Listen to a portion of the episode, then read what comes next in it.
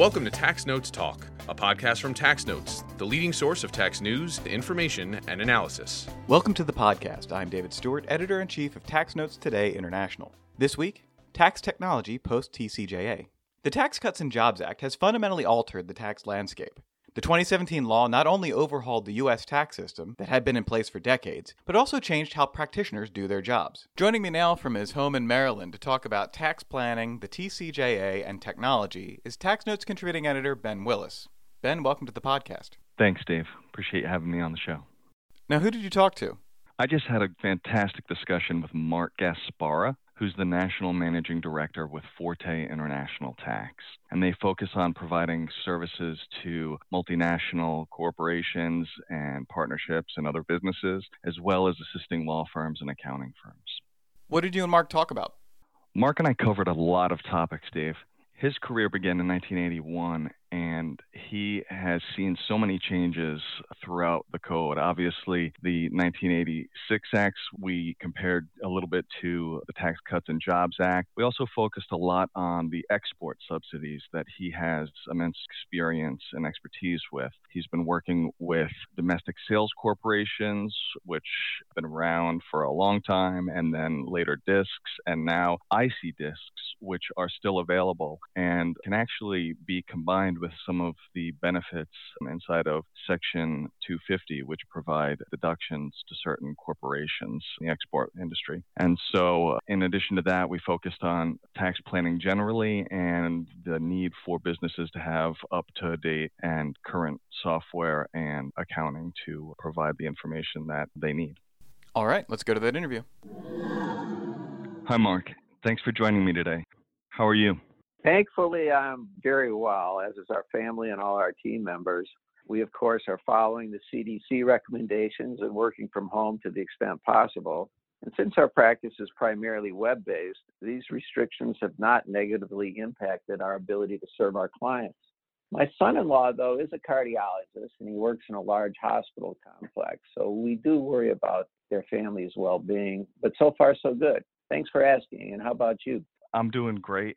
Thanks for asking. I'm like you, following the guidelines, and my whole family's at home. I've got a, a two year old son, so if you hear him uh, running around in the background, try to uh, appreciate the circumstances. I'm sure you will. Always a welcome sound. Well, with a cardiologist as a son and different concerns, I, I appreciate you've got a lot going on. It, it, sounds great that you're still able to continue uh, providing your clients with service, considering that you've got a wide range of tools. Can you tell me a, a little bit about that and how you're serving your clients right now? Well, you know, our practice is centered on developing, licensing, and implementing VantagePoint, our cloud based global tax platform. And the Tax Cuts and Jobs Act has dramatically expanded the need for the software software capable of delivering complex international tax calculations in real time. And real time is very important because our clients must quantify the income tax consequences of any number of complex transactions and business models under very tight time constraints,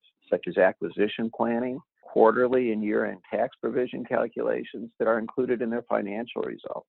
And our team has programmed every major international tax change since 1981 and led the export incentives practice and international tax quantitative consulting practices of two of the big four accounting firms before we formed Vantage and Forte International Tax in 2004 you know, the TCJA in many respects is even more transformative than the 1986 Act was. I certainly appreciate your point about the TCJA being more transformative than the 86 legislation, particularly with respect to complexity and, and potentially, and I think that's your point, the, the need for technology. In other words, you're talking about the need for up to date information on a lot of calculations that are all tied in together, and some of the historic basic balance sheets require much more sophisticated modeling. Absolutely. And, you know, the world's getting smaller, but certainly more complex at the same time. So on top of our international tax reform, you know, we've got the the BEPS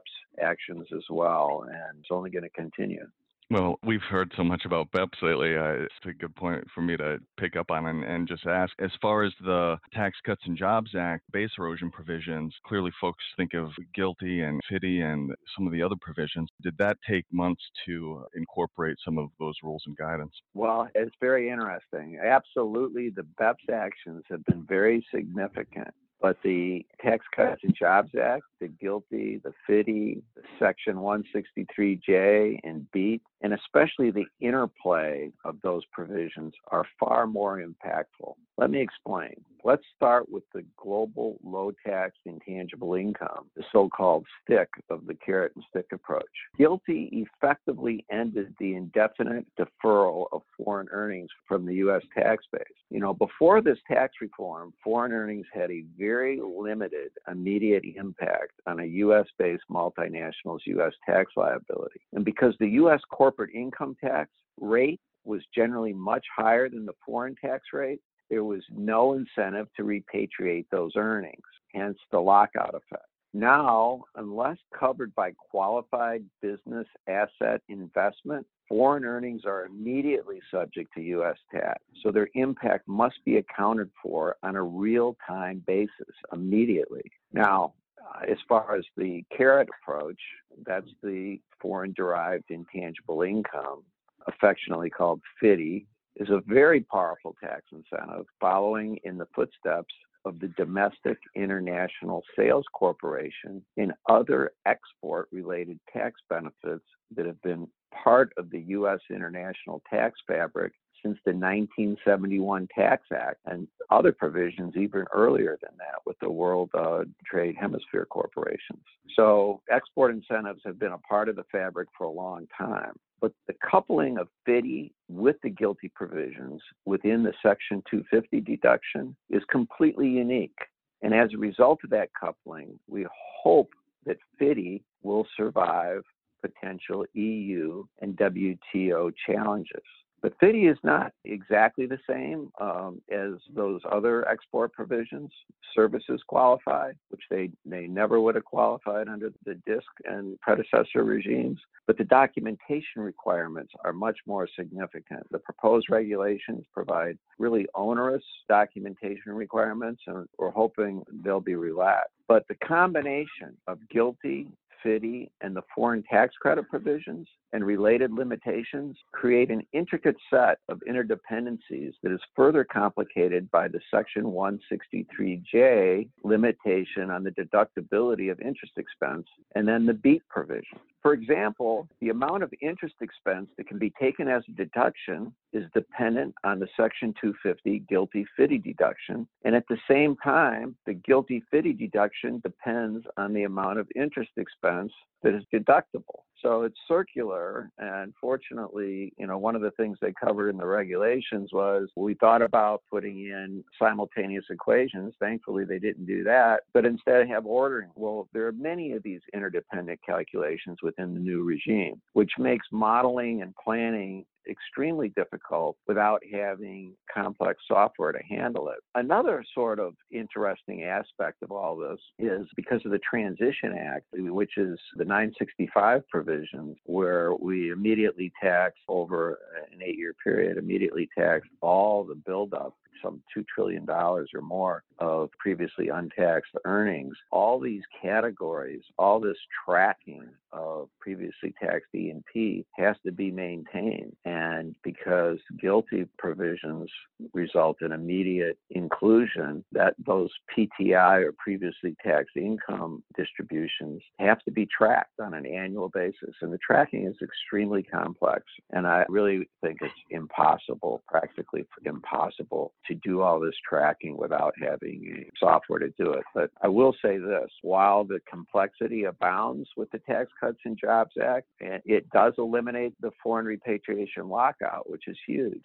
And that was built into the prior international tax regime. And I think our clients would tell you that the reduction in the corporate tax rate was well worth this added complexity. Wow, very interesting. It sounds like the TCJA has been keeping you extremely busy. Well, it seems like there's a lot of other countries out there who have kind of focused on individual legislation and rules that could generate income stemming from the United States or is currently being picked up and benefiting the fisc here. And so, an example would be the digital services taxes that are being discussed and whatnot. And so, I'm not entirely certain whether these are a response to FDII and some countries are pulling income away from one another, but the export incentives seem to provide a large benefit and has been something that the U.S. has been doing for a long time, along with a number of other countries as well. And so, just kind of expanding on that concept, could you tell me a little bit about what other export incentives are available today? Are we looking at just the FDII, or are there other ways that taxpayers can benefit from selling overseas? Yeah, there's a couple of points. One, I, I don't want to leave BEPS quite yet and the digital services tax. But because our 50 states can't agree on uniform tax rules, I think getting the world to agree is going to be difficult. But at the same time, the price for not coming up with some sort of an agreement on how you more fairly tax intangible property income because the arm's length standard of section 482 it's hard to find comparable transactions when each company's intellectual property is so different than the other which leaves besides the routine returns on routine functions a large pot of intangible income and the world needs to figure out how to fairly allocate the taxes that should be associated with that income based on where it's earned, which the, the, classics are things like Facebook that don't have a physical presence maybe in a country, but they derive significant revenue from users in those countries. So we'll have to see what happens on that. But yeah, the export incentives has long been a favorite of ours. You know, I actually led the export incentives practice for a couple of the big four firms, and it really goes back primarily to the DISC, the Domestic International Sales Corporation, and it does. It, we still have it. I mean, the interest charge or the IC DISC, the interest charge Domestic International Sales Corporation, was the introduced in 1984. Was actually the offspring of the original DISC provisions, uh, designed to placate objections raised by our trading partners and the General Agreement on Tariffs and Trade, or GATT. And like DISC, the interest charge DISC was established originally as a deferral regime. However, the deferral was limited to the deemed profits on no more than $10 million of qualified export gross receipts per year, and an interest charge is assessed on the tax savings achieved through the deferral. But that's not the real power of the IC DISC. The repatriated profits of an IC disc constitute qualified dividend income that was introduced in 2013. So the export profits that run through the IC disc are ultimately taxed to individuals as capital gains or at capital gains rates. This results in permanent tax savings, not deferral, but permanent tax savings through the difference in ordinary income and capital gains tax rates. So today, the DISC is used primarily by private companies because they're owned ultimately by individuals and not large multinational corporations because qualified dividend income distributions do not provide an ETR or effective tax rate benefit when repatriated back to regular C corporations. That's a large benefit, especially considering the 250 deduction at 50% for C corporations only on that GILTI portion. And so this seems to give a lot of benefits for what a lot of folks worry about, which is limited just to those large C corporations. Yeah. And if you're privately held C corporation, you know, you need to be a C corporation to get the FDII benefit, but the IC disc can be used in conjunction with the disc. So you could actually have a closely held C corporation take advantage of the FDII benefit and the distributions going through an IC disc qualify for IC disc benefits. So you can get a dual benefit. And there again, you've got some sort of simultaneous equations going on, which we handle in the software because the, the IC disc deduction should be taken into account in computing FDII, and the FDII deduction should be taken into account in determining profits associated for IC disc benefit. Well, it seems like we've covered a lot here today. Let me ask if the coronavirus is impacting any of the points that we've discussed today or just your ability to deliver client service. Well, I will say this. We do enjoy face to face training sessions and planning meetings with our clients, but online meeting applications, you know, result in very significant time and cost savings and allow us to maintain robust flow of communication between those meetings. So, absolutely, I think as a result of today's work from home requirements, you know, we are more and more dependent on technology. And I believe the COVID 19 situation, however temporary, and hopefully it's very temporary, will result, even though that may be temporary, will result in permanent shift on how we leverage technology, leading to several benefits, including flexible work life balance and cost and time savings. I can't agree anymore. For example, because I'm now teaching my taxation of business entities class from my home, and that's happening for universities and schools across the country. And I can't imagine that that won't have a huge impact. A lot of these schools, historically, law schools in particular, have been known for kind of resisting some of the changes to online classes and other technological changes. But now that it's being forced upon us through the quarantine, this kind of changes the whole game for everybody. Now we have all these professors who are historically unfamiliar with this technology are now required to use it and are using it in order to continue with their classes since their students have to take them from home. And it sounds like, to your point, this could have long term uh, beneficial changes on work and education, a number of things. And hopefully, we are able to continue FaceTime and have great phone discussions and video discussions like we're doing now. But before we conclude, I'll ask Are there any final thoughts or advice that you'd like to share with our listeners? Well, I got a couple things. First of all, keeping up with the tax changes is uh, very important. And of course, my first recommendation is always to read uh, tax analyst tax notes, publications, and listen to their podcasts. But for us, working closely with the clients and service providers is very important. It's a great way to disseminate information, uh, participate in real time seminars and workshops. Uh, we're actively involved with the Tax Executive Institute as a speaker and sponsor. And some other courses that I recommend for international tax professionals always the George Washington International Tax Institute's great, Tax Council Policy Institute, the DC Bar, International Fiscal Association, Association for Computers and Taxation. These are all listed on our website at 4kintax.com. All right. I appreciate your candid comments throughout today's discussion and uh, and your explanations, and appreciate talking. Thank you so much for joining me today, and I hope you have a great day, Mark. Indeed, and the pleasure's been all mine, Ben. Thanks for having me. And now, coming attractions. Each week we preview commentary that will be appearing in the Tax Notes magazines. Joining me now from her home is Content and Acquisitions Manager Faye McRae. Faye, what will you have for us? Thank you, Dave. In Tax Notes Federal, Jeffrey Cadet and David Kuntz explore aspects of ECI taxation. Richard Weston addresses tax incentives that could be administered to help prevent a climate change emergency.